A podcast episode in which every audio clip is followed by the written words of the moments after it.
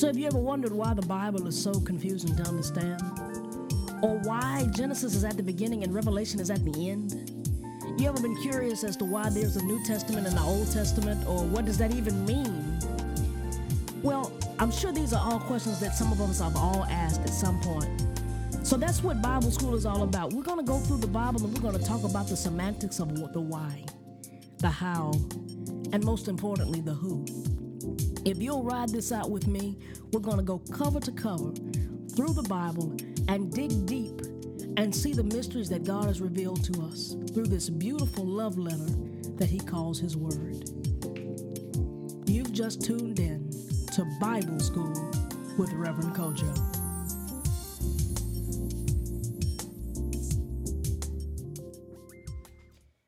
Good people, and welcome to Bible School. I'm so glad you decided to join us this evening, morning, whatever, I guess, whenever you're recording uh, or listening, rather. I guess I'm recording, you're listening. Um, we are in Revelation 16, uh, and we are moving swiftly, swiftly, swiftly, swiftly toward um, making this thing happen and, uh, well, finishing this, this book. I am uh, quite happy, quite excited. Uh, guys, we are we are in. Like I've, I think I've said it a thousand times. We're in the thick of it. Uh, here in chapter 16, we are. I think last time I said the cleaning crew has arrived, and the cleaning crew definitely had arrived uh, because we are dealing with sin. We're dealing with sin, something we don't like to talk about. I think um, earlier in my life and in generations past, we like to talk about sin. We, but we like to talk about sin, I think, in the wrong ways. We like to talk about uh, my sin is better than your sin, or my sin is worse than your sin, or your sin is worse than my sin. Uh, you can't come over here because you sin differently. Uh, you're gonna have to get that together before you can come. And we dealt we dealt with it, but we dealt with it wrong. And the truth of the matter, I think the further we get into this book, the more we, we come to an understanding of the love of God, the deity of God, and the sovereignty of God. We understand the rankness of sin and how uh, devious and how demented and how delusional Satan is. Uh, so we're dealing with sin, but we're not the ones dealing with it. Um, God is dealing with it, um, and He's He's dealing with it. You know, we when he when Christ died on the cross, He freed us from it, and now He's killing it. It's kind of like uh, if you think about one of those movies or TV shows where the girl is or the guy is trapped in a they're trapped in a closet, they're trapped in a basement, and um, and so their captor is out there tormenting them. And then SWAT shows up or some great savior person shows up and they free the per- the kid. They free the girl. They free the guy whomever it is. They free them. They get them out. But they, ha- they but after that you have to deal with the guy who was tormenting the person that was trapped. And so when Christ died on the cross um, he freed us from the captor. He got us out of his snare. Uh, we were no longer subject to him. We were no longer lo- lorded by him. We were no he was no we were no longer his slave. Okay, that was, that's what what happened at the cross. Right now, he's dealing with the captor. He's dealing with the liar. He's dealing with the, the guy who causes us to fall, and he's dealing with those who didn't want to be free. You know, uh, they talk about that that syndrome where people fall in love with their captors, and and so we're seeing that that there are people who fall in love with the captors, and in about a chapter or two, we're going to see that there are people who are the seed of Satan. Um, and so there, there's there's so much wrapped up in, in here. There's so much wrapped up in here, but we are dealing with, we're not, God here is dealing with sin. He freed us at Calvary. Now he's killing it. He's dealing with it. He's punishing it. He's he's making sure it gets its retribu- retribution. And because he's righteous, like we talked about the last time, because he's holy, like he talked about the last time, um, here we see him pouring out what is due upon the folks on the earth. All right, we're in Revelation 16. Uh, Revelation 16, verse 1, we find these words And I heard a great voice out of the temple saying to the seven angels, Go your ways and pour out the vials of the wrath of God upon the earth. And and thee went first and poured out his vial upon the earth, and there fell noisome and grievous sore upon the men which hath the mark of the beast, and upon them which worship his image. All right, the first thing I want you to see is okay, we're, we're dealing with the temple. Now, you remember, there's no mention of the temple until the church is, is, is missing. So, obviously, we're in a different age, a different time uh, a time that is yet future, um, where God is still fulfilling promises and, and He's still fulfilling uh, prophecy and things are coming into being. Okay, so that's the first thing. Uh, but then he's given instruction to the first angel, and and when we see vial. He's pouring the first vial. That's also a bowl. Okay, let's think about it. This is the first bowl of wrath. Okay, now I want you to also remember that the first time he was pouring stuff out, he, we were dealing with judgments. We were dealing with trumpet judgments. Okay, um, he was pouring out stuff, trumpet judgments, and, and they're going to look very similar to what we're about to see these bowls or these vials of wrath look like. But see, the judgments and the and the and the the, the wrath are two different things. They're going to look similar, but they're two different things. All right, and I want us to keep that in our in our minds. Now, I want you to say he's pouring this out on the earth, um, and then he fell a noisome and grievous sore on them. I want that sounds so familiar. It's familiar because in Exodus nine eight through thirteen they broke out. Um, and there was the, the, in the various plagues there fell some sores those boils that showed up in the middle of the plagues that sixth plague that happened in egypt um, but because he promised he would never do that, I imagine this is much worse. I imagine this is much grievous. This is much more disgusting. Um, and, and I also, because I am a, a Bible teacher, I want you to be able to apply this word to you. The sores, okay, when you, sores are typically an outward sign of an inward problem, okay? Um, I don't necessarily think this is idiomatic here, but it, it I think it very well will be because when we look at scripture uh, when he promises us prosperity he says above all else I, I, I wish that you would prosper and be in health as your soul prospers um, that tells me that the, the state of your soul is going to determine the state of, of everything else and so if there's a soul problem on the inside we're going to see an, an um, a problem that arises on the outside. If there's a spirit problem on the inside, something on the outside is going to show it. Um, and so I, I, I think I believe that this verse that there are actually going to people be people who are walking around with boils and sores and all of this stuff is going to happen when he pours out this bile but i will say this is that for, for your edification and for your study and for uh, the purposes of the people that are left on earth there's a problem on the inside okay and that problem on the inside is bleeding out it's like when i have the flu and i start getting uh, flu flu bumps or fever bumps on me uh, there's something wrong on the inside when um when i'm having uh, an allergic reaction, something that is toxic to me has gotten on the inside and is showing on the outside, okay? And so while I do not believe this is idiomatic, I do want you to be thinking on multiple dimensions as we read through the verses. Now, with that understood and with us thinking about that, let's compare this to Deuteronomy 28, okay? Let's go to Deuteronomy 28. Uh, I'm going to read verse 27 and I'm going to read you verse 35. So I'm going to skip around. Verse 27 says, And the Lord will smite thee with botch of Egypt and with the emerods, and with the scab, and with the itch, wherefore thou canst be healed. Ooh. Verse 35 says, The Lord shall smite thee in the knees, and then in the legs, and with the sore botch that cannot be healed, from the sole of thy foot and, up, and until the top of thy head. This is this this this particular prophecy here in Deuteronomy has yet to be fulfilled, and I think that that right here in Revelation 16 is where we're going to see it fulfilled. Okay, that he's he's going to pour this out on them and it's going to be something that does not come with healing. Now, you remember the plagues of Egypt came with healing. Um, they were more so more so judgment or so. Um, there was eventually a turning, even though there was a turning back. This is not judgment. This is not trying to get a response. This is this is you getting what you deserve. It's not try. It's not a spanking to change behavior. This is because the spanking didn't work. Let me give you what you deserve. Um, and I I think we've got to keep remembering that because it's kind of um it's kind of bothersome. Now, um, some some scholars do speculate uh, that if the mark is uh, is a chip, you know, maybe there's an infection and maybe that's how it comes out. I don't really subscribe to that idea, but that is what some people believe. Um, but I want you also to think about this idolatry, um, of the the idolatry of worshiping the beast is demon worship. And demon worship comes with some things. So, what you do in the physical goes on the inside, and then the inside, what happens on the inside comes out. So, through my worship of Jesus Christ, by saying that I love Him, by worshiping Him, by, tr- by trying to shift my behaviors, I've gained peace. I've gained joy. I've learned how to love. I've learned how to have better patience.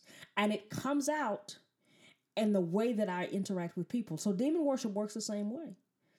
Okay, if you if you're worshiping the devil, you're worshiping the beast, you're worshiping all of these other things. The things that happen on that you do on the outside go on the inside, and then they produce fruit. All right, um, and so I think this this idolatry of worshiping the beast is just a manifestation. Um, I think this this plague or this this bowl is just a manifestation of what they they're doing on the outside. You know, and then you know to me it's also not difficult for me to imagine uh, there being a plague on the earth. Um, not only have we seen you know the black plague or the bubonic plague or um, you know Ebola the Ebola uh, excuse me the Ebola uh, outbreak. Um, not only have we seen the Ebola outbreak in my lifetime, we've seen uh, chicken flu. Was it chicken flu? Uh, bird flu. I'm sorry, bird flu. Uh, bird flu. Uh, we've seen all of these things, and then you got all these anti-vaxxers, and so a lot of the diseases that we thought were dealt with, they're now seeing a resurgence, and we're seeing this. This there there are things that are working. At, you know, right you know, I, I'm from Birmingham. I live in Auburn, but two hours either way or less. Um, Atlanta is the number one. Um, is it is it is an epidemic for HIV and AIDS in that city, um, and the number in Birmingham is not low. Um, you know, so when we start start thinking about diseases taking over and and wreaking havoc, even if even if it's not a literal bowl poured out, it's not hard to imagine something taking over of of, of that sort. But because I believe God, I would not be surprised if all of a sudden we woke up one morning and there was some super disease. Or well, y'all woke up because I don't plan on being here. I woke up when there was some super disease taking over. Um, and that's just something to chew on to think about, opening your horizons. Um, because, you know, we are it is the days that we live in. There are there's information that makes all of this seem more and more plausible the closer we get to it. Uh, which tells me that the stage is the stage is definitely being set Okay, let's move on to verse 3. And the second angel poured out his vial upon the sea, and it became as the blood of dead men, a dead man. And every living soul died in the sea. So this is the second bowl. Now, you got to kind of have to ask the question. You say, is this literal or is this figurative? Um, you know, we can look at Psalm 105, 29 or Leviticus 17, 11. Um, and, you know, the first, this to me sounds like the first plague that led to Exodus. Uh, you know, if you want to check that, Exodus 7, 20, uh, 15 through 20. Um, you know, but all of that in, in, in Psalm and Leviticus and in Exodus, all of that was very literal, which makes me believe that that this this this will be literal. Now, can you imagine the sea? And the whole sea becomes as the all these waters, all this water that is that is the world, or that is on the world and every living soul died in the sea. Blood, blood everywhere. You know, and and and this is I don't even think we should confuse. We you know there's there's the been the red tide, tide which wasn't really blood, but the water looks bloody, and that's when the animals in the water they multiply, um, and the water turns red, and everything in the water dies. Nothing can live there. You know that is that a reasonable assertion? I don't know if it's a reasonable assertion because, um, well, it could be a reasonable assertion um, because it says as the blood of a dead man. Um, so I mean that could be a reasonable assertion. Um, but then again, because it says as the blood of a red of a, of a dead man, and it's not necessarily blood. Um, then we can think about things like the Exxon spill or the BP oil spill or any other oil spill. We can think about, um, you know, the fact that the uh, Great Barrier Reef is dying. you know, the the fact that things are in the water are dead, but something so extreme that nothing can survive in in this in this state. Now that, uh, that, that's a little, that's a little disheartening. But my thing is, we can definitely wrap our minds around an imbalance in the oceans. You know, we've seen the oil spills, we've seen things die. We've seen, um, you know, the red tide happens, whether you've seen it literally or you've read about it or you've, it's the first time you've heard about it, it, it happens. Uh, but what about blood? What about blood? What happens if the blood if, if the sea fills up and it's bloody, like in Egypt? What do you do with that? That's a good question. Let's go on to verse 4. And the third angel poured out his vial upon the rivers and the fountain of waters, and they became blood. It's the third this is the third bowl, okay? Now, all of this, I want you to remember, is aimed at the beast worship. This is not aimed at you. This is not something that's going to keep you up tonight after you listen to this. This is not some reason for you to stop reading Revelation, stop studying Revelation, stop understanding better. This is if you are saved and you have confessed Jesus Christ and you believe in your heart that He is Lord, you don't have to worry about any of this. Okay, that's the first thing I want to assert. I, I know it's getting heavy, it's getting kind of thick, it's getting kind of. Uh, um, now this is the deal. Okay, so you know, verse three says that it became as the blood of a dead man, but verse four Verse 4. Now, this is the third bowl. It says, And the third angel poured out his vial upon the rivers and the fountains of water, and they became blood. So, even if verse 3 isn't blood and is as blood, verse 4 says that there the clean water becomes bloody. Mm. Yeah. Now, what's interesting to me is that all of this is aimed at the beast worshippers now, and they are the ones who had been taking the blood of the martyrs. Um, this is that these are these are the ones who had been um, take they been they had been taking it out on the on the martyrs and they refused um, these these these are the ones that are they're taking it out on the guys who refuse to worship the beast you know this is aimed at the folks who you know were drinking the blood you know if of, of sorts you know we're going to get to in 17 and then when we get to 17 um, we're going to deal with this other woman and she's going to be drunk off the blood of the saints Okay. And I think that this this kind of sets the stage because he's already beginning this retribution of this woman that he's going to deal with. Okay. That's the first thing. The second thing I want you to say, I want you to kind of wrap your mind around is that God always avenges blood. I think a couple of times ago I talked about uh, Cain's Abel's blood crying up from the ground. God is always an avenger of God. God is always on the side of the downtrodden. He is always there to pick up the guy who is who is downtrodden and losing uh, to help him to move him forward. And so we we see this. We see this. If we don't see it in verse three, we see it in verse four because because it's it's almost like a parallel. Okay, you all want to uh, humiliate my people, the people who love me, who worship me. You talked about them, you mocked them, you killed them. Um, when I sent my witnesses down, you killed them so bad, and you left their bodies in the street and laughed and scoffed and partied. I'll tell you this: the only thing that will be around for you to drink will be blood. There will there will you will you will be thirsty and there won't be anything to quench your thirst. Now I find this ironic because the seas will be as blood, and the seas we can't drink that. That's not good drinking water. Uh, but the drinking water, the clean, the rivers, the fountains of waters, the things that men will drink from will become blood. And so basically, he's clearing up, clearing out any way that they would have any clarity or, cle- or cleansing, anything that would possibly be a source of nutrients, he's wiping it out. Okay, anything that could possibly quench a thirst, they're going to be searching for thirst. They're going to be thirsty, looking for water, won't be able to find it. You remember a couple of a couple of chapters we talked about. They will be looking for death, and death will run from them. They'll attempt suicide and will not succeed. They'll do all the right things, and they will look for relief, and relief will not be found. And so it's kind of, a, I, I want to pause here because it can kind of be one of those things where it's hard to deal with, hard to understand. Because if God is a loving God, God is a gracious God, if God is a merciful God, how could He do this? But what I need you to see, what I need you to hold on to, what I need you to remember is that time after time, opportunity after opportunity, He extended grace, He extended mercy, He opened His doors, He held His hands open wide, and He said, If you would come, I would accept you. And then I want you to remember 2,000 years ago, he opened it up to anybody.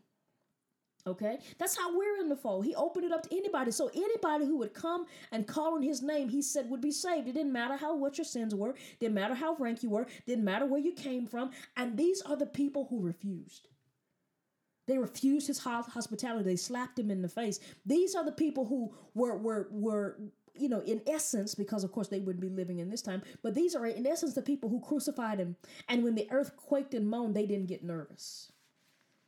These are people with that they sat that when God shows his face and when God shows that he is God simply by himself, they refuse to see the truth. These are the people in Romans 1 that he said knew the truth about God but refused to acknowledge him as God. These are they that, ne- that, that didn't want hope. Okay? They didn't want hope.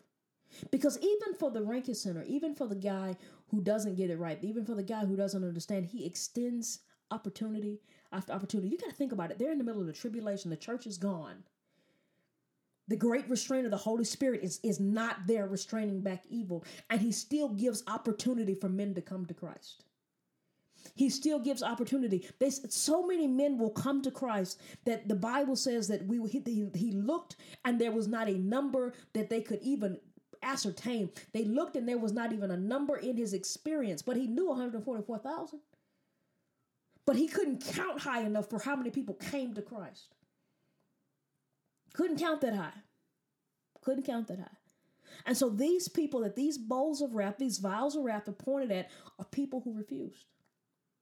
Didn't matter how it was put. Didn't matter that it got heinous. That didn't matter that, that they saw, uh, you know, whether it's old times of old, whether they saw Christ rise. It doesn't matter whether um, whether they saw the witnesses rise. It didn't matter whether they saw the church rise. It doesn't matter whether somebody came and those witnesses came and told them the truth of what happened because they're not Bible scholars. It doesn't matter. They refused, and because they refused, they're ex- they're experiencing the due penalty of why. And I know that sounds it sounds harsh. But if we're honest with ourselves, most of us want to see the due penalty served, even though we've been pre- we've been these recipients of grace, recipients of mercy. Although we walked with God, and even though He's rubbed off on us some, most of us get angry enough at some point that we want to see retribution. And the whole purpose of the gospel of grace is that we would not face retribution. But this is what happens when we refuse to see and receive grace. We're faced with the due penalty. Okay, here we go. Verse 5. And I heard the angel of the water say, Thou art righteous, O Lord, which art, which wast, and shall be, because thou hast judged us. This here, okay, this here, I want you to see that this right here is him saying he's righteous. And so he's not pouring out more than what they deserve. Because he's righteous, he's not giving them more than what they the bill that they've racked up. They couldn't afford to pay the cost. And so this is the cost they're having to pay when Christ paid the cost, but they wouldn't take his voucher. That's what your salvation is. They wouldn't take his voucher. They wouldn't take his name, they wouldn't take his identity, and because they wouldn't take his name and they wouldn't take his identity, it's not the cost is not paid. And so they're having to pay for their sin. Who? Today I went to Jack's, and I like Jack's. Jack's is an Alabama re- uh, restaurant chain. I happen to have in the truck a voucher for a free combo. Okay. And so when I pulled up, I ordered, I drove through the drive through and I ordered. The guy told me 619. I didn't say a word. When I walked up, he said 619. I handed him the voucher. And he didn't have to say anything else to me. He had to go figure out how to use the voucher. But as soon as I handed him the voucher, that my cost went away. He handed me a receipt that, that had the cost and then it said waiver. And at the bottom it said my balance due was zero. I never changed my money, never changed hand. Did I get the food? Yes, I did. Was the food delicious? Yes, it was. It was fresh. It was good. My French fries were hot. I could taste my lettuce and my tomato and my pickles all meeting that hamburger, meeting the cheese. It was great. I was really happy about it, but I didn't have to pay the cost. That's what salvation does. But had I shown up without the voucher, I would have owed that guy $6.19. That's what this is. He's asking for his $6.19. Except they ran up a much higher tab than $6.19. Now, this this angel here, there there's an angel of the waters, and I think that this is something we can see because there are a lot of scholars who believe that there are angels uh, assigned to each portion of God's creation. You think about it. We got angels who sit at the throne of God, and their entire job is to is to maintain His holiness, as if that needs to be maintained. That they're they're here. We see an angel of the waters who looks over the waters and and tends to the waters to make sure that they do what they're supposed to do. I believe that there are probably angels that look over the, the, the earth and the grass and all of these things, just like there's an angel assigned to you and your protection and all of that good stuff. Just like that, just like that, there is in God's plans, everything is already taken care of. And I think the fact that He uh, inserts that tells us that it's already taken care of. There, that none of this is haphazard. None of this is is Him out of His fury. Okay, because even in God's wrath, He's not chaotic. Even in God's wrath, He's not He's not all over the place. Even in His wrath, His wrath is calculated. Nothing's too much. Nothing's too little. The due penalty. And this entire time, there's this reaffirmation, like I said, that God is righteous. And all of these things are justified. And because he's righteous, he knows exactly what he's doing. Now, I also want you to see, um, it, it refers to him and says, Thou art righteous, O Lord, which art, which was, and what shall be. Now, the original Greek doesn't say that shall be because there is no purpose of speaking uh, to these people uh, about what about what shall be because they are void of hope. Whenever we see to to which art and what's and and shall be, that is an affirmation of hope. We're talking to God who has the history because he is the history, who has the present in his hands and has the future in his hands. There's no por- portion. Actually, in the original Greek, he doesn't even say shall be. Uh, the translators threw it in there because it, it, it appears multiple times in scripture that he shall be. He is going to be. He is the one that shall be, but there's no point in telling them about what shall be because they won't be there. They've denied any hope of hope, thus it's void. Okay? Because faith is the substance of things hoped for.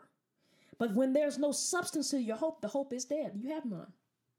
When there's nothing moving, when you've not paired any action, when you've, it doesn't matter. You've not done anything. There's, there's nothing to act on. All right, verse 6. And for they have shed blood of saints and prophets, and thou hast given them blood to drink, for they are worthy. Not only is this retribution, but this is the why. This is the eye for an eye. This is a bit every bit, every bit of avenging of blood. Think about it. For they have shed the blood of saints and prophets, and thou hast given them blood to drink. Because you shed the blood of my folk. And you remember in, in scripture, he says, he says, uh, it is better for you to tie a millstone around your neck than to hurt one of my little ones. Remember he said that? When when remember in, in his statement of that, he it is this is why because not only did you deny me, not only did you refuse my help in my hand, not only have you have you act have you pledged allegiance to a creation who is in rebellion. Not only have you done that, but the folks that I love, that I made in my image, that I've cared for, that I've rocked and I've I've protected, you shed their blood. And their blood has been crying up from the ground since you did it and I would be no, I wouldn't be myself. This is God. If I didn't avenge their blood. And since you shed the blood, you are going to get drunk on it, for they are worthy. You are going to drink what you have created. And I'm going to, I'm, it's going, I'm, I'm, I'm, I'm to make you sit there and take it. And remember, death cannot, it's evading them. And so if the drinking the blood makes them sick, it makes them sick if it messes with their mind, if it messes with their DNA makeup, if it if they they don't have any choice in the matter, because God is an avenger of blood. Verse seven, and I heard another out of the altar say, "Even so, Lord God Almighty, true and righteous are Thy judgments." This echoes the fifth seal. Okay. And you know, as we study the seven bowls, I think we need to notice that the first three are aimed at the men dwelling on the earth. It is retribution of sorts for the men. It is it is about your rebellion and the fact that you could have had redemption. Your blood could have too have been avenged. You could have loved me. You could have walked with me. You could have talked with me. But because you refused, because you refused, because you refused, this is why the first three are aimed at the men dwelling on earth, just like the just like the um the first the other ones, but the last four are going to be aimed at Babylon. Okay. Now, what's Babylon? In short, Satan's headquarters. Now, we're going to really deal with Babylon extensively when we get to chapter 17 and 18. Uh, but Babylon, Satan's headquarters. Now, the question is when as we move forward and we start dealing with Babylon, is Babylon the literal place on the banks of the Euphrates? Or is Babylon another place? Or is it both? Because in 17, we're going to deal with this mystery of Babylon, something that has been hidden but now is going to be revealed. And if it's something that is hidden and is going to now be revealed, that would suggest to me that maybe it is not literal Bab- Babylon on the banks of the Euphrates, but there is also um, there's also uh, prophecy that says that that literal place will be destroyed and never to be inhabited again. And a lot of people, and I, I know I'm getting ahead of myself because I definitely want to deal with this when we get there, but a lot of people um, had an issue with this possibly being a place on the banks of Euphrates because Babylon was not even a thing um, until uh, Saddam Hussein started to try to rebuild and put Babylon back together, and then he stopped around the 80s and 90s. Um, but but so could it be Babylon, the Babylon of of, of, of old? Um, a resurgence of that country? Could it possibly be, or is it a is it a country that resembles Babylon that has the attributes of Babylon? We're going to have to see, and we're going to spend a lot of time on that when we get to chapter seventeen. So let me stop talking about it and let's move on. Verse eight. And the fourth angel poured out his vial unto the, upon the sun, and power was given unto him to scorch men with fire. So I guess you, we're probably sitting here thinking, why the sun? Why does the sun, what does the sun have to do with anything? Because if the sun is a creation of God, what does it have to do with anything? Now, I want you to also, I want you to think, let's be thinking in this vein. As we study the seven bowls, we should notice, um, we need to, we like we're with let's be let's keep in mind that these four are aimed at Babylon. Okay, now uh, worship of the sun was the earliest form of paganism. Um, all other forms of paganism derived from it. Okay, he allowed their focus of their worship or the source to come back and bite them, just like the blood did. Okay, are we noticing that trend? Remember, they killed the blood of the martyrs, and so he has them drinking blood. He's avenging their blood. Well, the first the first world dictatorship happened in Babel under Nimrod. Okay, Babel is short for Babylon. It soon became Babylon later in history, um, and it is the beginning place of all paganism. Okay. All all paganism derives from the rule of Nimrod. Now, you go back to Genesis 10, uh, then you you'll you'll see something about Nimrod, and Nimrod was the first world dictator, and he was the he his name literally means that we will rebel in the present tense. Uh, Genesis 10 talks about him being a mighty hunter before the Lord, uh, but that's better defined um, instead of before the Lord. Uh, he was a mighty hunter in defiance of the Lord according to the original context and text of, of it. And even according to Josephus, Nimrod weaned men from their fear of the Lord by making them think that their happiness sounded came from self sufficiency. And it sounds so familiar to me because it sounds like so much of what we see on TV now. If you'll just think right, if you'll just dig deep into yourself, you can manifest anything else. How many times have we seen that? How many times have we seen that on TV? How many celebrities has that been their thing? Oh, just be nice and be kind. Um, you can you whatever you need, you have to pull it out, and it's, it's you can just manifest it. Nimrod, early in in the existence of men, worked to wean men from their fear of the Lord by making them think that they could look within themselves. That sounds, and, and, and I want you to be aware, that sounds like a practice that the Catholic Church uses, um, and not just the Catholic Church, but a lot of Protestants are starting to use it called centering prayer, where you where we call it prayer, but you sit in there and you try to focus on a word, and the prayer becomes more about you being able to manifest something and get into a space than than the sufficiency of God. Um, be very weary when somebody says suggests that you have everything and that you need on the inside of you. Sans God or apart from God. Because anytime it seems that you you have self sufficiency and you don't need to lean and depend on God. Anytime it seems as though you can make it happen, as if it is all up to you, as if you have the you are the one leading your life and making yourself move in the right direction. As long as you feel like that is the case, you're moving forward the cause of Satan from the beginning. Now, Nimrod, after promoting what he soon, he soon, after promoting that men were self sufficient, he soon shifted and he got men to follow and to bow down to him. Okay. Um, Nimrod was a hunter of the sons of men. Nimrod was a world dictator in, in the sort and in the fashion of many of the world dictators we know today. They always are killing somebody. They're always subduing somebody. They're always enslaving somebody. Uh, because absolute power corrupts absolutely. They always kind of start out, oh, I'm going to be good, I'm going to be better, I'm going to do XYZ, but absolute power always corrupts absolutely. And so he moved, he shifted his focus from a bad theology to a worse one. Um, but he was a he was a hunter of the sons of men. But what was always interesting to me about Nimrod is that Nimrod still got men to follow him. Nimrod's goal was to kill and subdue men and to pull men from God. But as he was killing and subduing men and pulling men from God, men followed him. Because men and women are attracted to power or the appearance of power. Now, back to this verse, kind of sort of back to this verse. The sun was first worshipped by Nimrod, okay? And I'm, i promise you, I'm going to weave it back and it's going to make sense. And he built the first temple and he called it Babel. You remember the temple, the Tower of Babel where God scattered the languages? You know, that story doesn't always make sense until you understand the context. Okay? That that tower was not built trying to get to heaven, it was trying to disprove heaven. Okay, that tower in, in, in, in the early parts of Genesis, it wasn't built to get to heaven so that they could worship. It was trying to disprove heaven. It was trying to expose heaven. And so God scattered the languages.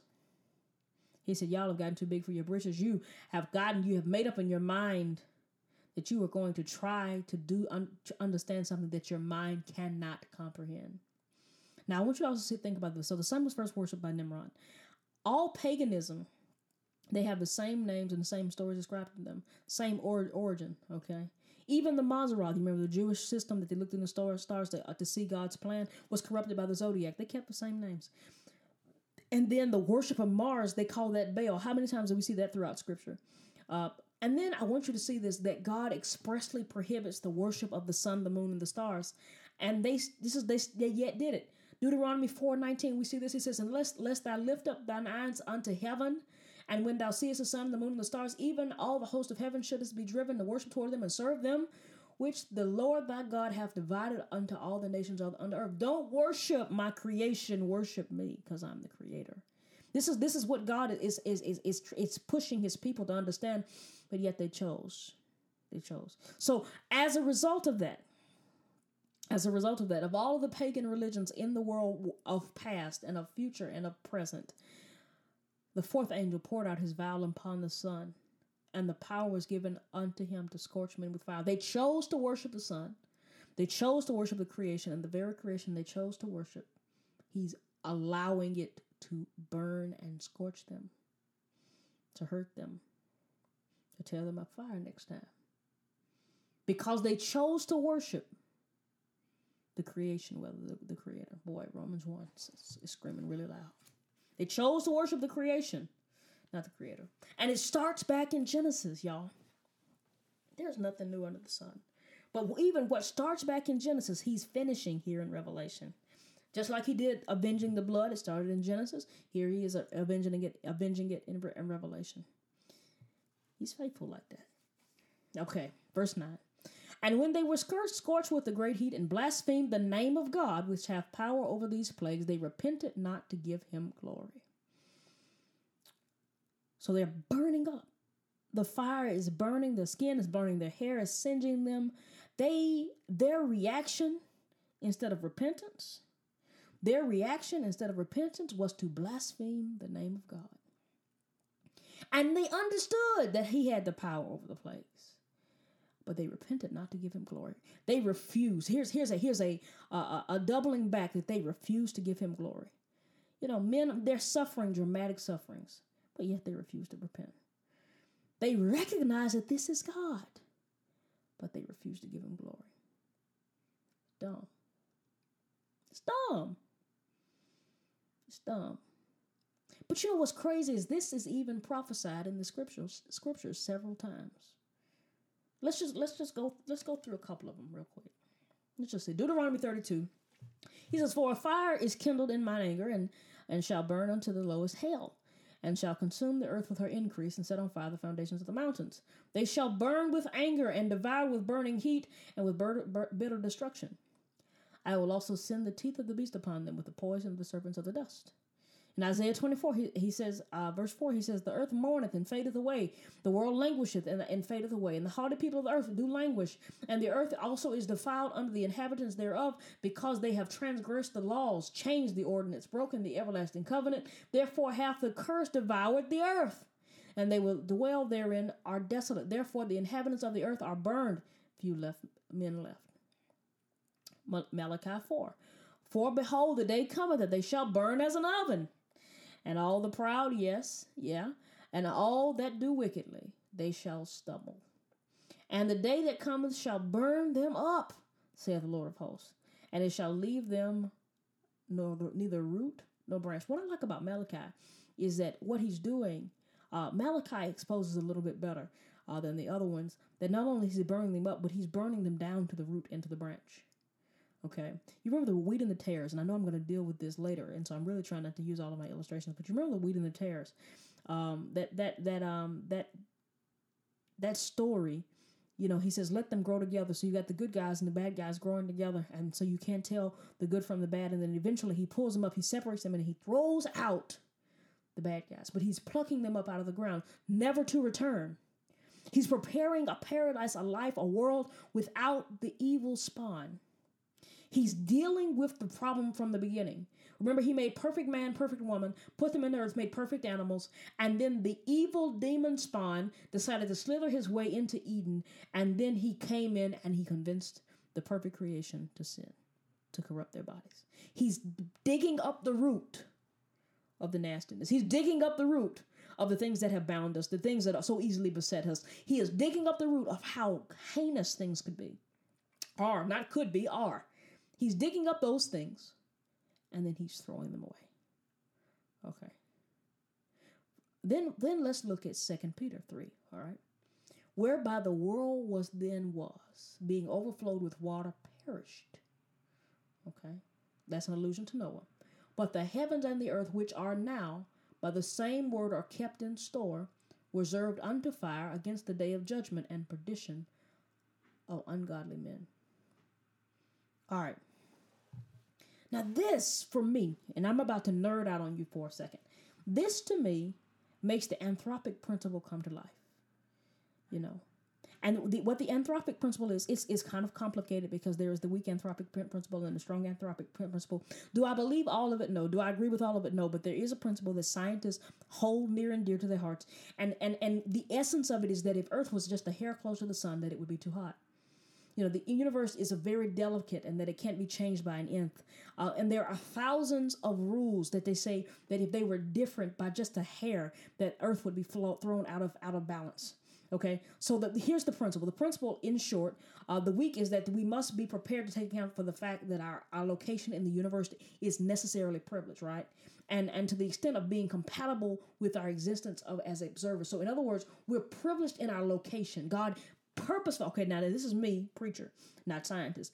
God purposefully placed us in the very spot that we were placed in in the entire universe in the entirety of the universe and and and there's not a better space anywhere in in not only the milky way but in the universe to survive all this talk about trying to cultivate life on mars all of this this, this stuff about we're going to abort earth there is no better host for us as humanity it was designed that way. He made sure that the earth tilted at the at the right times. He made sure that it it, it moves at the right times. He made sure that it was it was perfect. Now, I want you to think about that because this anthropic principle says that things were placed in in in the timing by God. Okay, well not by God, but anthropic principle says we are placed by privilege where we are. I threw in the God part because that's, that's my conviction. That's what I believe. What I also want you to notice is where we were reading earlier um, in this chapter. God He pours them pours out His wrath on them for one reason that they were trying to change the times. Okay, they were perverting the things that were perfect. Okay, I'm looking for the verse. They were perverting the things that were perfect. They were trying to cause a shifting on what they didn't have the ability to do a shifting on. Okay, I say that all of this, all of this for, for this reason, right? All of this for this reason. Because how could a Big Bang or evolution just happen to evolve into the perfect space in the perfect place by happenstance. Whenever I make a mess, things hard don't they don't ever happen to make the mess in the sink. They always make the mess on the most inopportune places. You know, when I when I spill something, I don't ever just happen to spill something in a great place. It's always in the worst place. And so, chance, leaving creation, leaving earth and humanity and the universe to chance, proves the creation and it proves the sovereignty and the deity of God. Now, what's interesting to me about this weak and strong principle of the anthropic principle is that they love to try to throw this evolution piece in there. Okay, um, like um, one of the guys, one of the guys who've been studying, he says the universe does not exist with such properties as an intelligent uh, observer could possibly have evolved within it. In other words, it couldn't have possibly been evolution. Now, I say all of that. I've tied all that to this because this anthropic principle says that if anything moved a hair, it throws everything out of whack. Everything is clearly out of whack. And so the intelligent creator who put everything in order could so move it an nth to take it out of order, to make those who have become so in love with his creation and not the, the creator, to show them what they are due and how much he's been taking care of them, even in spite of themselves. Now, that's my assertion. I would presume that God, the same God who has balanced the universe, can throw it out of balance. And then come back, and when he does the new earth and the new heaven, put it all back to the way that he said he was going to do it and make it perfect yet again. That's my belief. And and I think we, you know, because we're on this little science tangent, it was Albert Einstein that made the statement that it's easier to denature plutonium than the evil nature of man. And that's I think what we're we're seeing play out here in these these chapters is that even though this evil nature that these men they refuse to give it up, and because they refuse to give it up, they're experiencing the penalty that that there is thereof. All right, verse ten. And the fifth angel poured out his vial upon the seat of the beast and his kingdom was full of darkness, and they gnawed their tongues in pain. This bowl right here has been poured on the throne of the beast. That tells me the beast is a man. Now remember when the earth dwellers on the earth asked who can make war with him? We get the answer right here. God can. They asked the question, who can make war with him? God shows up and said, You better darn skippy believe that any it's not a matter of who can make war with him, but who can defeat him. And God stands up and he shows himself strong. Now, this this right here, his kingdom was full of darkness, and they gnawed their tongues in pain. This is similar to the ninth plague in Egypt. Okay, from Exodus 10. Exodus 10, let's read verse 21. Well, let's read a few, few verses after verse 21. And 21 says, And the Lord said unto Moses, Stretch out thy hand toward heaven, that there may be darkness over the land of Egypt, even darkness which may be felt. And Moses stretched forth his hand toward heaven, and there was a thick darkness in all the land of Egypt three days, and saw not anyone, not another, neither rose any any from his place for three days. When all the children of Israel had light in their dwellings. This wasn't the absence of in Exodus. This wasn't the exodus, the absence of, of darkness. No, this was not the this was not the absence of darkness. This I'm sorry, this was not the absence of light. Remember in Genesis, he separated the light from the dark. So so so darkness is not just the absence of light. You know, this darkness could be the type of darkness that occurred between the first two verses of Genesis, uh, when the earth became without form and was was was void. Uh, people ask the question, when did Satan fall? Okay, when did Satan fall? And we kind of dealt with that a couple of a couple of um, podcasts ago. But it just let's refresh our memory. Isaiah 45, 18, and I'm going to come from the New, New Revised Standard Version because I think it's a little bit clearer. It says, For thus saith the Lord, who created heaven, he is God. Who formed the earth and made it, he established it. He did not create it in chaos, he formed it to be inhabited. I am the Lord and there is no other. But in Genesis 1 2, he says, There was darkness until the Spirit of the Lord begins to hover. Okay. So, to me, if the, if we're saying that there's a possibility for this darkness that's here in verse 10 to have been more than just darkness, like in our physical sight, it's possible that this is, isn't just literal, literal, but it's spiritual. All right. It's possible that, that it's so dark that there's a spiritual darkness, there's a bleakness. There's a there's a closed eye, a closed spiritual eye. You know, to me, it's probably literal and spiritual. Um, you know, you think about in a cultural war, you know, the first casualty is always truth. You think about evolution. Evolution to ev- evolution. That, that I don't I don't understand how we could we could come to such a such an idea when there are still monkeys walking around. How could we come from monkeys if we're monkeys? Right. You know the Big Bang. The big the Big Bang. Come on. I, I, I, there are some scientific principles that I think about that possibly could hold some weight.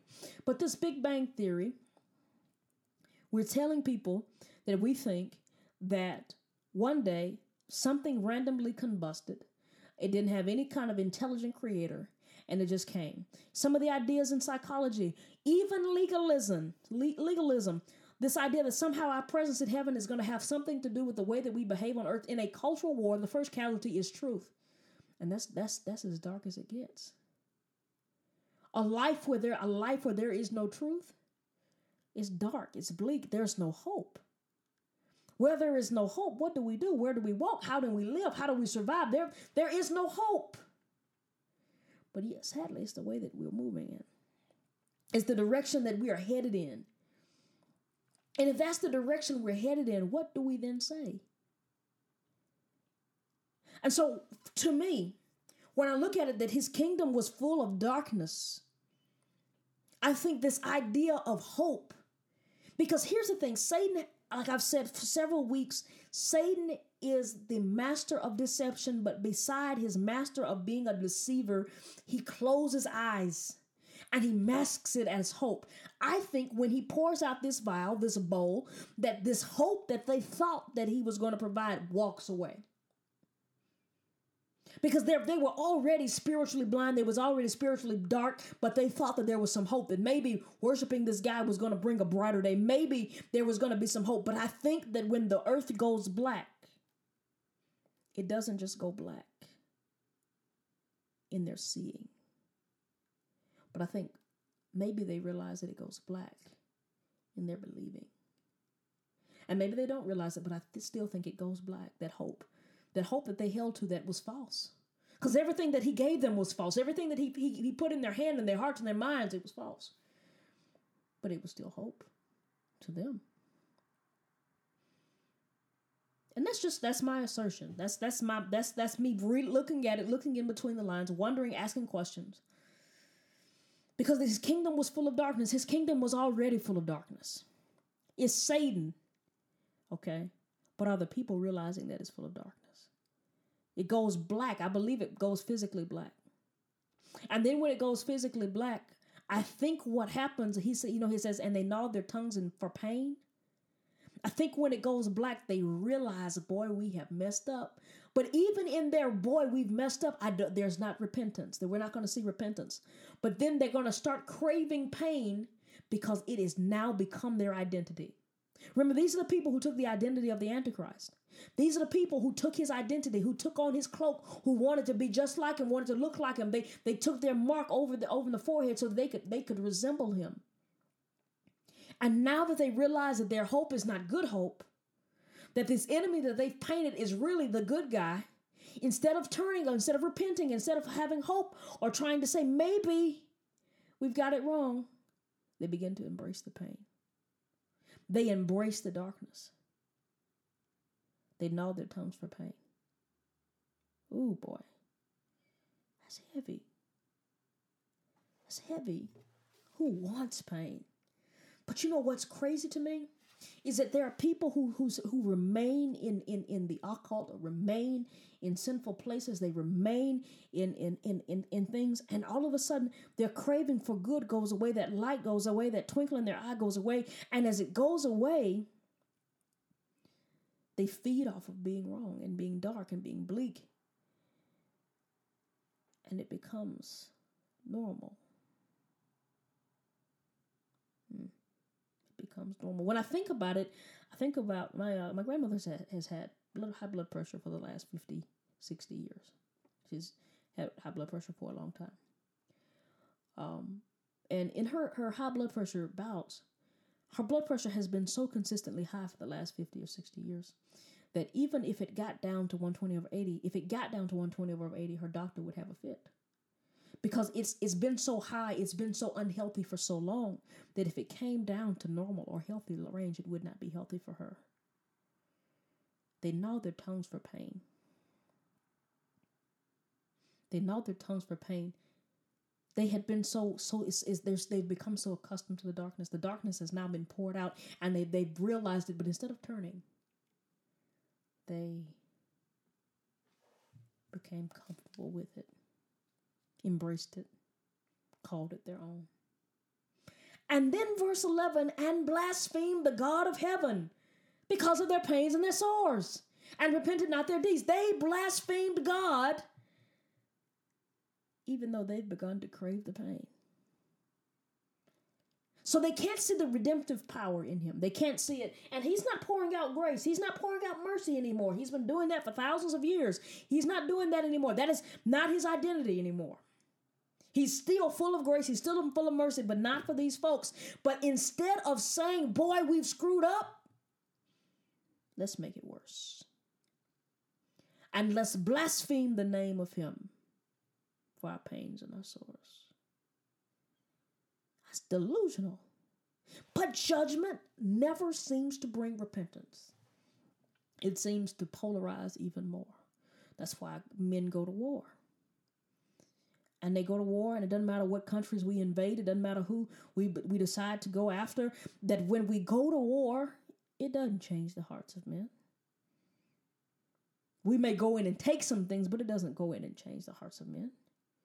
Judgment doesn't, it doesn't, it doesn't ever seem to bring repentance. It polarizes. It is grace and mercy, as it is with discipleship, that changes a heart, that changes a mind, changes a life. It is with grace and mercy. It is with love, bathing people in love in spite of their, their craziness. But when he they met the wrath of God, they rejected it. They rejected it just as they had rejected the love. It would be, be a different story if he had not poured out love first, if he had not sent a son for them too, and they had not rejected it. But here they are, experiencing a due penalty within themselves, outside of themselves, in the world that they have claimed their own. Mm. Verse 12. And the sixth angel poured out his vial upon the great river Euphrates, and the water thereof was dried up, that the way of the kings of the east might be prepared. Now the river Euphrates is interesting in the Bible. It was in it was in Eden. And not only was it in Eden, it still exists. It's mentioned 25 times in the scriptures. It is the cradle of civilization, but it is also eerily going to be the grave of civilization. Now it was this it was the eastern border of Solomon's empire. It is Israel's destiny to be to the west bank of the Euphrates and not the Jordan. The Euphrates. It's interesting to me. Because to the west of it, we see Holy Land, hope. But to the east of it, it's always deep, demonic power. It flowed through the very place that life began, and it still flows. And I, I think in many ways that speaks of the love and the endurance of God. But here we see that this thing that was there when life began, that's flowing into this day, as he pours out his wrath, he dries it up. For them, the life bread runs out. That's something that's rough. These are not things we preach to people who are babies in Christ. This this is not something we teach folks who do not have a strong handle or understanding of God because this this out of context could be wrong, but here we are with people who didn't reject him once or for a month or for a year, but for generations and generations. For time and for time, after opportunity after opportunity, rejected him. And see, rejection of God isn't even the slip up sins that you make every now and then or every day, depending on who, who we are, what we do. No, rejection of God is blaspheming Him and saying that He doesn't exist, that He does not have sovereignty. It is bowing down to Satan. And see, let me put this in perspective because bowing down to Satan sometimes isn't you bowing down and saying, How, you know, no, it's it's it's not that. See, see, sometimes you bowing down to Satan is you trusting your zodiac more than your Bible. It's you thinking that you're more self-sufficient than you are in your prayer. Bowing down to Satan, see, see, it's not something, it's not something that that is is is is is easy to see, but hard to get out of. But these guys, their heart, they had gotten so deep into it that their heart had been so hardened that when the truth showed up, they refused it. And so life dries up. Mm. Now, when we see this kings of the east, that the way of the kings of the east might be prepared, there's a there's a classical translation that says the kings of the rising sun. Okay. We're getting ready for you for Armageddon. We're getting ready for the big showdown. And they're preparing the way that the, the, the Euphrates dried up so that the kings of the world could get ready to go to war with God. Life dries up. Wow. Verse 13. And it says, And I saw three unclean spirits, like frogs, come out of the mouth of a dragon, and out of the mouth of the beast, and out of the mouth of the, false, the, the false prophet. Remember, frogs were the second plague of Egypt. Now, you remember the plagues, the frogs respond to the magicians. The lice did not respond. They couldn't respond because they couldn't re- uh, worship the demonic with the lice. You know, that's when the magicians told God, told Pharaoh that God was God. But but frogs throughout scriptures have a, a demonic overtone, um, and that's you know that's just something you can kind of think of. I think what we see here that that these three unclean spirits come out of the mouth of the dragon, the mouth of the beast, and the mouth of the false, pro- uh, false prophet. We see um, another inkling of this demonic trinity coming coming uh, forward. They're they're um, presenting themselves. Verse fourteen, and, and they are the spirits of devils working miracles, which go forth unto the kings of the earth and of, of the whole world, and to gather them uh, to the battle of that great day of God Almighty. It's supernaturally inspired that they are going to war with God. They are going to war with God. These demonic creatures that got put out of heaven and have been influencing and been having children and and, repro- re- and procreating and building an army and wreaking havoc, and it seemed like they had really gotten comfortable with this thing and they've, they've done all these things are about to go to war with God. And for some reason, they think they can win. Now, how delusional do you have to be to understand that God put you out of heaven?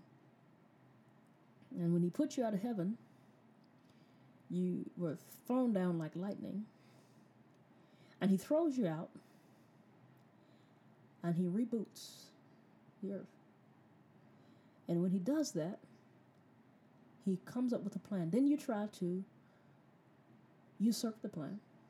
And then when you make your efforts to usurp the plan, he bruises your heel head. And he sends men down the ages. You try to corrupt it, and then he still prevails. Eventually, Jesus makes it to earth. And then when Jesus makes it to earth, you try to tempt him. It doesn't work and then he makes it to the cross even though you tried to stop it Oh, you tried to you tried first you tried to stop it then you tried to make it you know happen because maybe it wouldn't work then you convince people to try to hide out and try to prevent a resurrection and it didn't work. And then he ascends into heaven and his folks are left with power. The holy spirit comes on the earth and he he makes he causes multiplication to happen. He opens it up to not just the jews but now the gentiles. And and then you see christianity taking over. Then you try to corrupt it and you move into the various churches and and you try to, to make that up. You would think that after all this time of watching you try to outsmart god and it not work why would you think that you could go to work with, war with god and win I don't fight. I don't fight battles. I don't think I can win. I don't do things. I don't go places. I don't ask people. I don't think that are gonna say yes. I, I just don't, cause I don't like to lose. So I don't quite understand that. Verse fifteen. Behold, I came as a thief. Blessed is he that watcheth and keepeth his garments, lest he walk naked, and they see his shame. Here we go. Now, if you've been paying attention throughout this study, you know that whenever we see a list of seven, that between six and seven, there's always a parenthetical passage. Now, this parenthetical passage is a little bit shorter than the other parenthetical passage, but here we are with our parenthetical pa- passage. So we see the shift of subject, uh, and we can kind of compare the shift of subject to uh, 1 Thessalonians 5, uh, starting at verse 3, and it says, and, and, then, and, and when they say, there is peace and security then sudden destruction will come upon them as labor pains come upon a pregnant woman, and there will be no escape. But you, beloved, are not in darkness, for that day, that day to surprise you like a thief. It's not going to take us We don't have to worry. I think that's the whole point of of this. I, I, I think I think that's the whole point is that you're not going to be wor- have to worry about being caught because you're not going to be here because you've tended to your soul, tended to your walk, tended to your things. Now, what's interesting to me is that this word garments in the Old English, uh, the word habit refers to the manner of life, the manner of living. So you've tended to your living, but the French is adopted to clothing. I think that's so ironic because it's our job to look like him and to live like him. So we look like him, we dress like him, clothe like him, we work like him, we live like him. And everything else he covers that he covers the lack. All right, verse 16. Moving right along. Verse 16. And he gathered them together into a place in the Hebrew tongue called Armageddon, Armageddon um, which is is translated uh, Mount Megiddo. Now, Mount Megiddo, I told you we're moving toward Armageddon. Mount Megiddo is about 60 miles north of Jerusalem. It overlooks the entire Jezreel Valley. Now, I want you to put, let's put this in perspective of what Armageddon or Mount Megiddo is. Okay. Armageddon, um, this place, I know we, we call it Armageddon, but Armageddon is a place that this war is going to take place. This is where Jer- uh, Jabin overwhelmed 900 chariots. This is where Gideon defeat Gideon's 300 defeats the Midianites, the Amalekites, and the children of the east. This is where Samson triumph, triumphed over the Philistines. This is where Barak and Deborah defeat the Canaanite armies uh, led by Sisera. This is where Saul is slain by the Philistines. This is where ah- ah- ah- Ahaziah was slain by the arrows of Jehu. This is where the Crusades happened. This is after biblical times. This is where the Arabs and the Persians and the Medes have all fought here. This is where this this plain is like the battleground of the universe. This is the battleground. This is where spiritual wars have been fought. Um, in biblical times and out of biblical times, this is where where carnal wars have been fought. Which seems like when there is a war that God deems to be worthy, that that war, that battle is fought right here in this valley, and that's where it's all going to take place. Oh man, it's all going to take place in that one place. And in verse seventeen. And the seventh angel poured out his vial into the air, and there came a great voice out of the temple from the throne saying, It is done. This is the last strain of Satan's influence. Remember, he's the prince of the powers of the air. And he poured it out into the air. He's no longer the prince of the powers of the air. He's no longer He's poured out his wrath upon him. He's de- he's de- he's torn him apart. He's desensitized him. He's taken away his authority there. Now, when we think about him being the prince of the powers of the the of the air, not only do I think about the air that we breathe, but I think about the airwaves, television, social media. You know, it's, it's always interesting to me that how in the news and on social media, I see way more embarrassing things for other people than I see good. Prince of the power of the air. You know. I make the joke a lot, and I don't know how much of a joke that Netflix is the devil. Because Netflix enables me to be my worst self. It, it has so much unrated things and things that I'm too ashamed to say that I watch. But I still have a, a Netflix subscription. The prince of the powers of the air, he's, he's, he's poured out his wrath on the guy who has made us fall, the guy who has influenced us. Oh, yeah. Powers of the air, the influence, the airwaves. Because you think about it, the airwaves is one thing, but the air we breathe, all of us in, is an, an influence. We go places that don't stink. We go places that do smell, that smell well. Prince of the powers of the air. But he poured out his wrath there. And then what he says, he says, it is done. Now, you might be sitting there confused because you're like, I thought he said it is done at the cross. But see, I think we misinterpret what happened at the cross. Okay, because at the cross, he, he said tetelestai. Okay, many of us know that he said tetelestai. We, you know, but but see, let's put that in perspective. In that day, when you went to jail, you and you had a debt, uh, you got a card, and in, in, in that day, or card, or you know, how whatever they wrote on, you had a card, and so for each year you you got you served, you got credit, and once your sentence was filled, it was it was written to tetelestai. And in, in, in our English, what that means is paid in full. Okay, so that's why in when in biblical times, when when the jailer they were so big on making sure they helped they kept kept people in jail because if you escaped, the jailer had to pay your debt, either death or time served. Okay, so so tetelestai, I know we like to think of it is finished. You know, we hung his head and he said it was done. It it was no no no. It wasn't done there. It was paid for there. Okay, it was paid for there. It was paid for there. Here he's saying it's done. He's poured down and already claiming victory.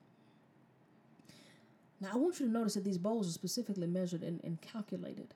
That that when reached the right amount he declares, It is done. He had already paid for it.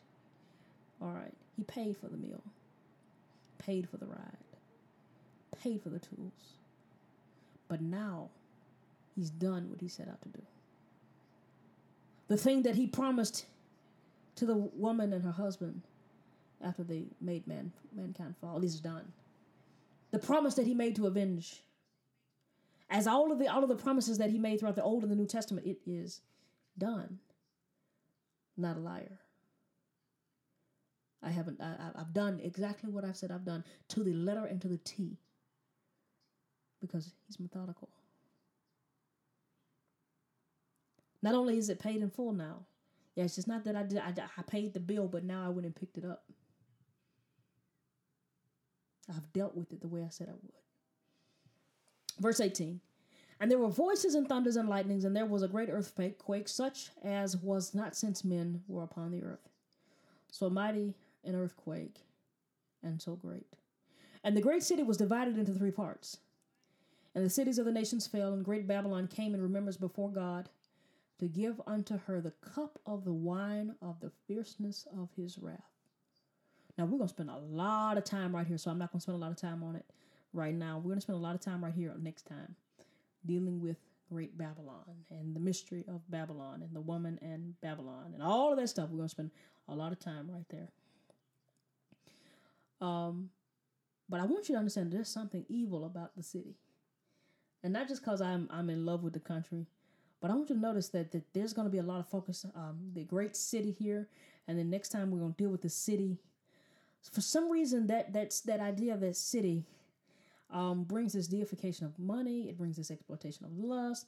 The bigger the city, the bigger the problems. And there's something about it. I don't know what it is, why it is. I'm not. I promise it's not me hating on you all in your cities, even though you know just about every big city I go to, I hate. And let me clarify that. It's. I, I guess I don't hate the whole city. But I just I am not one. I don't like Atlanta. And I'm just a hop, skip, and a drunk from there. I hated Atlanta. I hated New York. Um, wasn't a fan of L.A. wasn't a fan of San Diego. wasn't a fan. Was not a fan of um, the Silicon Valley. Um, wasn't a fan. I wouldn't just. I just not. I'm not. A, I'm not a big city person. But it's not to say that I can't do. I cannot exist there. I'm just not a city dweller. And if you count the pun, you've been paying attention. All right, let's move on. Verse twenty. And every island fled away, and the mountains were not found. And there fell upon men a great hail out of heaven, every stone about a weight of a talent. And men blasphemed God because of the plague of the hail, for the plague thereof was exceedingly great. Hail is mentioned in Job 38 and Isaiah 44.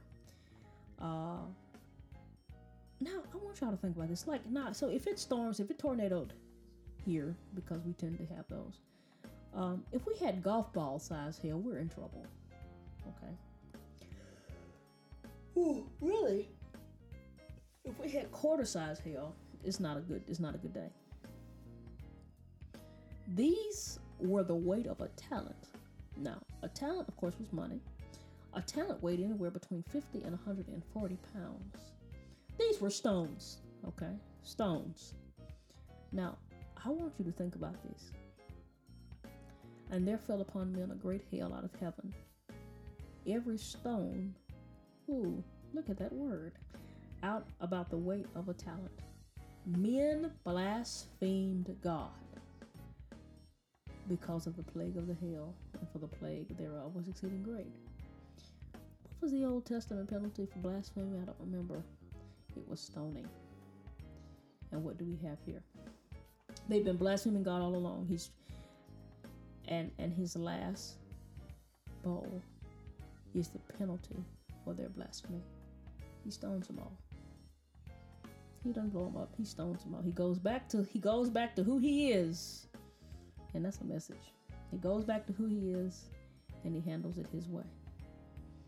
Okay. I want you to think about it. These judgments, these these bowls of wrath are not our blessed hope, okay? Hold on to Titus 2.13 so you can sleep, to, sleep tight tonight. While we wait for the blessed hope and the manifestation of the glory of our great God and Savior, Jesus Christ.